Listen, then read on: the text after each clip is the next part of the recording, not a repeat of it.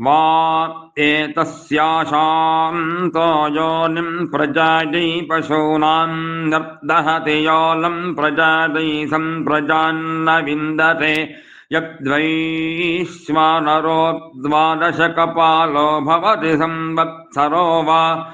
अग्निर्वैश्वानरः संवत्सरमेव भागधेयेन शमयति सोऽस्मैषाम् तस्वाद्योनेः प्रजाम् प्रजनयति वारुणेनैवैनम् वरुणपाशान् मुञ्चति दधिक्रावृण्णा पुनाति हिरण्यम् दक्षिणा पवित्रम् वै हिरण्यम् पुनात्येवैनम्